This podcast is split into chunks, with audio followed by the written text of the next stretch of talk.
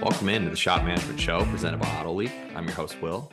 This podcast will explore the experiences, challenges, and lessons learned of auto repair shop owners. We'll cover every topic imaginable from EVs to ADAS, right to repair, the technician shortage, and so much more. Autoleap is an all in one cloud based shop management software that allows shop owners to better run their business, increase efficiency, and grow revenue. You can find a link to schedule a free demo with Autoleap in the show notes of this episode.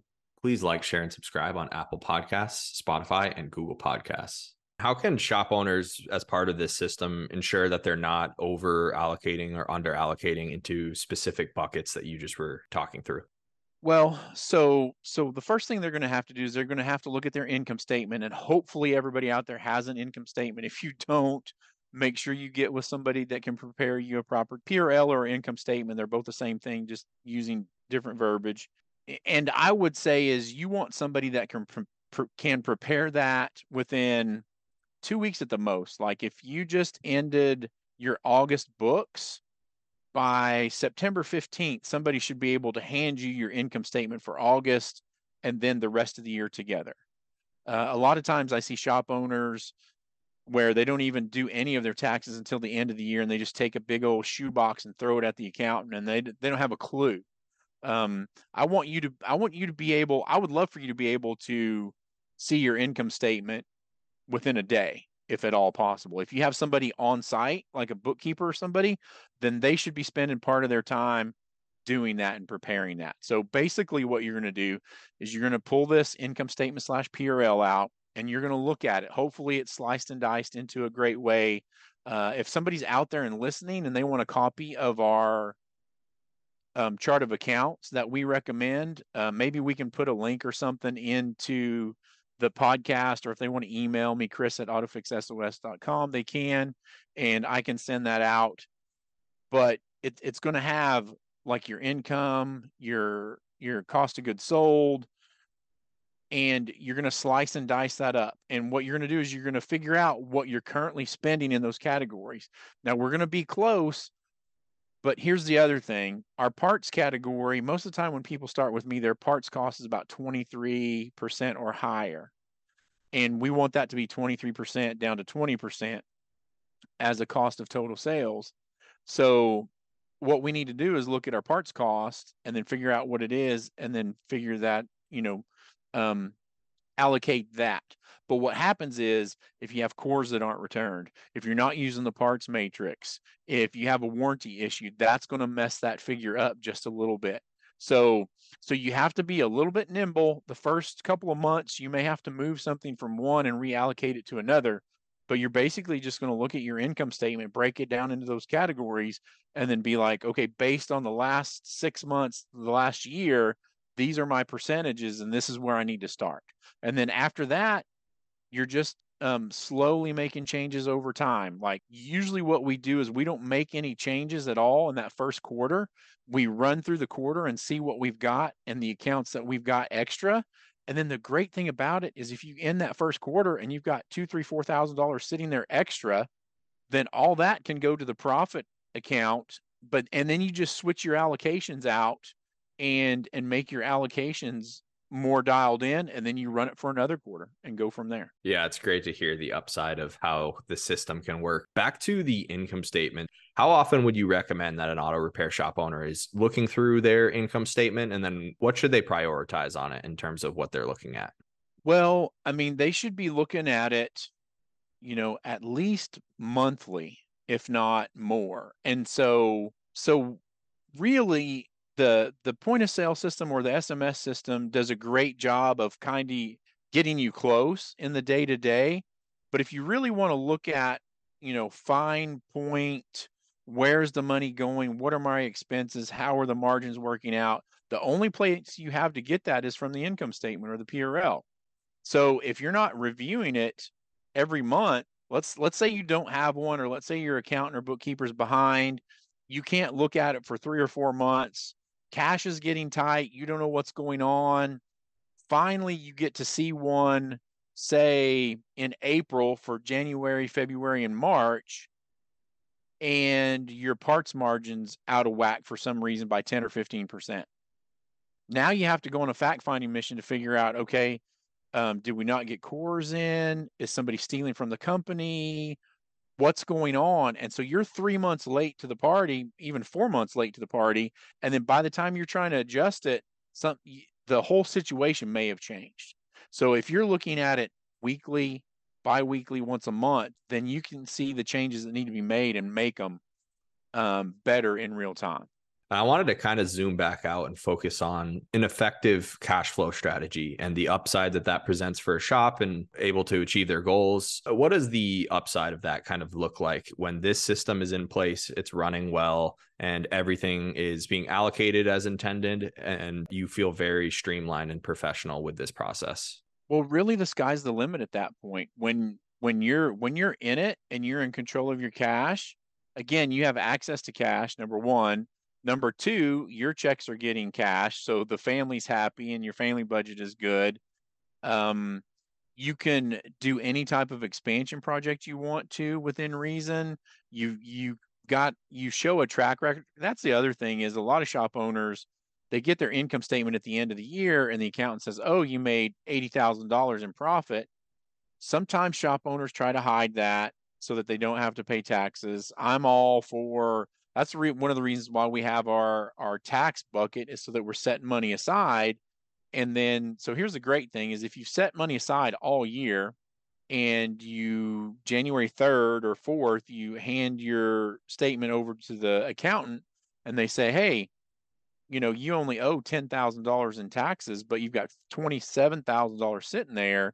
Then you just cut the irs a check on you know january 7th it's done and over with and then the rest of that gets dispersed back to the owner or the employees or however you want to do that. There's so many more options for your business when you have cash it's it's unbelievable. Like really when i say sky the limit sky's the limit sky is the limit um, when you when you have cash like that too it also opens you up to opportunities to become a multi-shop owner if you're interested in doing that.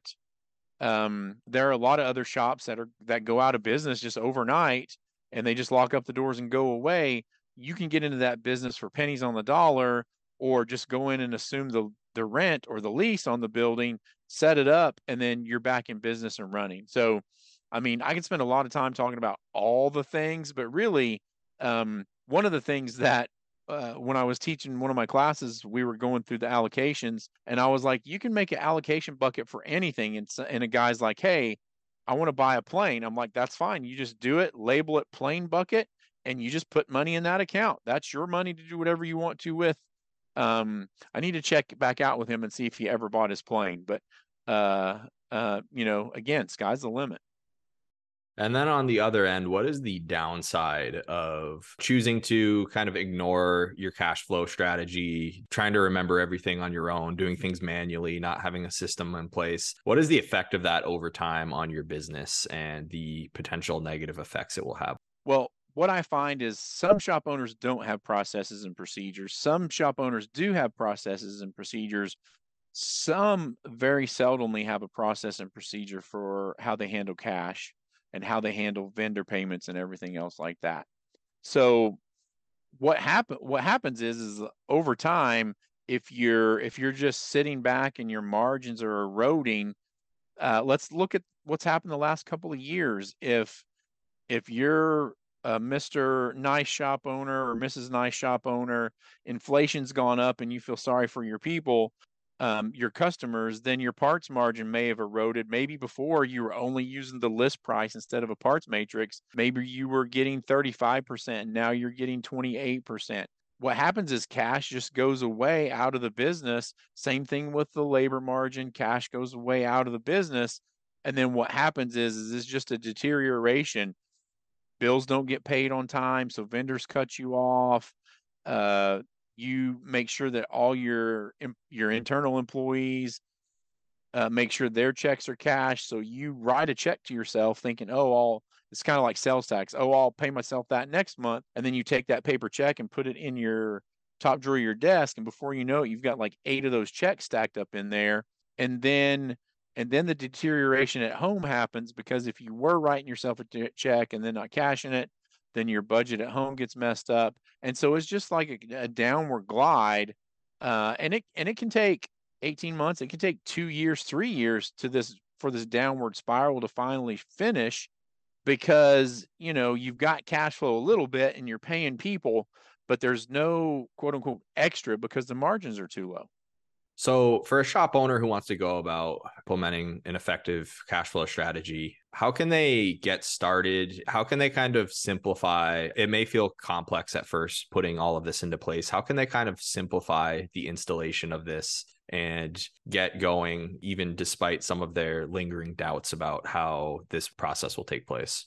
Well, really the hardest the hardest part is just making a decision you want to do it uh, the information's all out there. Like I like I did a webinar for you guys. I've done a webinar my on my own. You can go to several different YouTube places and find it and listen to it. You know, basically you're putting profits first in your business. There was a book called Profit First. Uh, what I've done is read that book, combined it with the Dave Ramsey method, and combined it into my auto shop profits and cash flow method. But but really, one, you have to decide I'm committed to this and want to do it. And then two, you have to start you know, putting it into place. Usually the big hurdle is the bank. And really, once you get past the bank, the allocations and ev- everything just kind of fall in line after that. There's again, just just like anything, getting started. If you're out there and you're like, oh, I want to coach, but whatever. And then if you never call a coach or you never call anybody or if you never call a peer group, then guess what? You can't ever get started. So one, if cash flow is an issue, first look at your margins. If your margins are not the the typical margins like I'm talking about, then you got to fix those. Um, after you fix your margins, then start making sure you have a surplus in those accounts and then use it to your advantage. That's great perspective. Any closing advice or insights that you'd like to share on the topic of effective cash flow strategies? No, I think we've covered it really good um, I think what we just talked about about getting started is is super huge. I have people call me all the time. We're always talking to sh- great shop owners all across the country. Coaches are doing a great job, but usually what happens, or not usually, sometimes what happens is is people will contact me, and for whatever reason they don't pull the trigger, they don't do it as far as coaching goes, or or having somebody help them implement the the auto shop profits and cash flow strategy and then they sit and then what i find is is six months later they'll reach back out to me and they're like okay i'm finally the pain is finally enough. I'm ready to go. And then we get started and they're like man that was so easy. I wished i would have started it six months ago. I wish i would have started it eight months ago. So i would tell you if you're sitting out there if you're having trouble in your auto repair shop don't wait. It's not going to automatically fix itself you're going to have to have somebody else out there watching over you, helping you. And if not now, when? Uh, get out there, get started, don't put it off, and and then go out and realize your dreams because every everybody's dreams are attainable, but you got to make strides to get there. Thank you so much for joining me today, Chris, and we'll be back soon with the next episode of the Shop Management Show presented by Autoleap.